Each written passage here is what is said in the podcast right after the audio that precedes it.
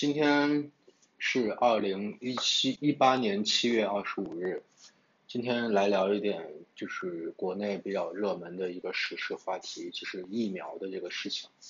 呃，这个事情我早都知道了，但是我一直没有敢说的原因在于，我需要看一看，或者说沉淀一下该怎么说这个问题。首先，这个问题开出了一个小窗口，就是国家药品监督局。对的涉事的一个企业的处罚，才慢慢的开出了就是冰山一角。现在我觉得这个事件只是把冰山上面的部分的一角显示了出来，至于冰山下面在水下的部分有多深，没人能知道，也没人能能看懂。而且他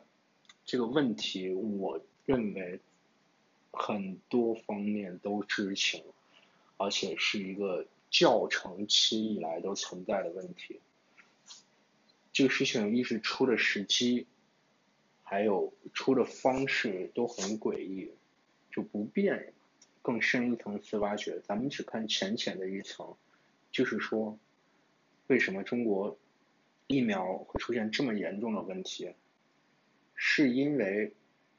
有一个前因后果，前因呢，就是之前中国这一类的疫苗。都是由日本援助我们的疫苗作为生物医学里面技术含量相对较高的一个环节，中国在很长时间里头是不能生产全门类的疫苗的，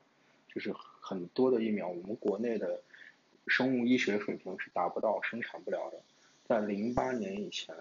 中国这一类疫苗都是由日本无偿捐赠给我们的，或者是低价捐赠给我们的，作为对华的援助的一范围。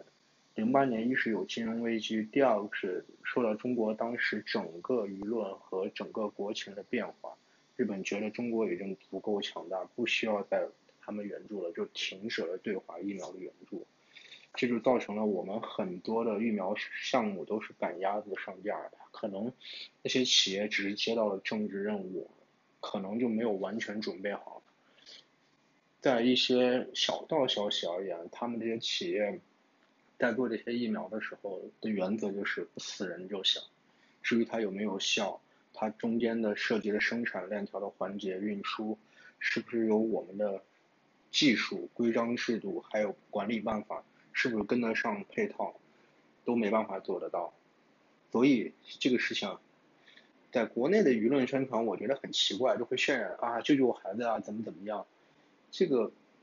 疫苗这个东西本身是一个非常迫切，因为每年都要有新生儿接种，他们没有看这个问题的本质在哪，就是为什么会出现假疫苗？他们会觉得哦是良心坏了，是人心变坏了，不完全是因为做不了的事情，再好心也做不了，但是有任务只能是凑，这就是看我们现在的媒体人，他的关注点就很奇怪，一个比较重要的点。就很多国内媒体发声，就说啊，看这个企业是怎么发家的，他是不是涉涉黑涉腐，是这种观察思路，从来没有从就本质上来看，就是我们为什么生产不出疫苗，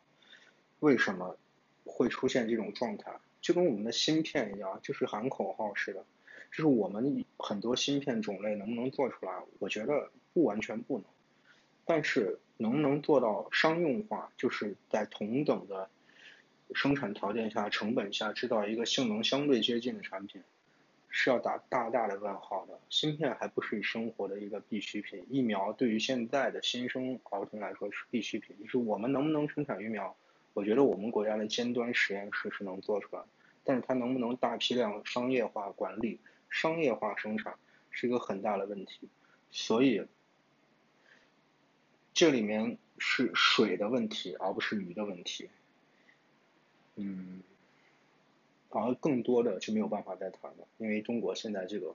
整个的环境就只能谈到这一步，就已经是很微妙的这一步了，不能再多说了。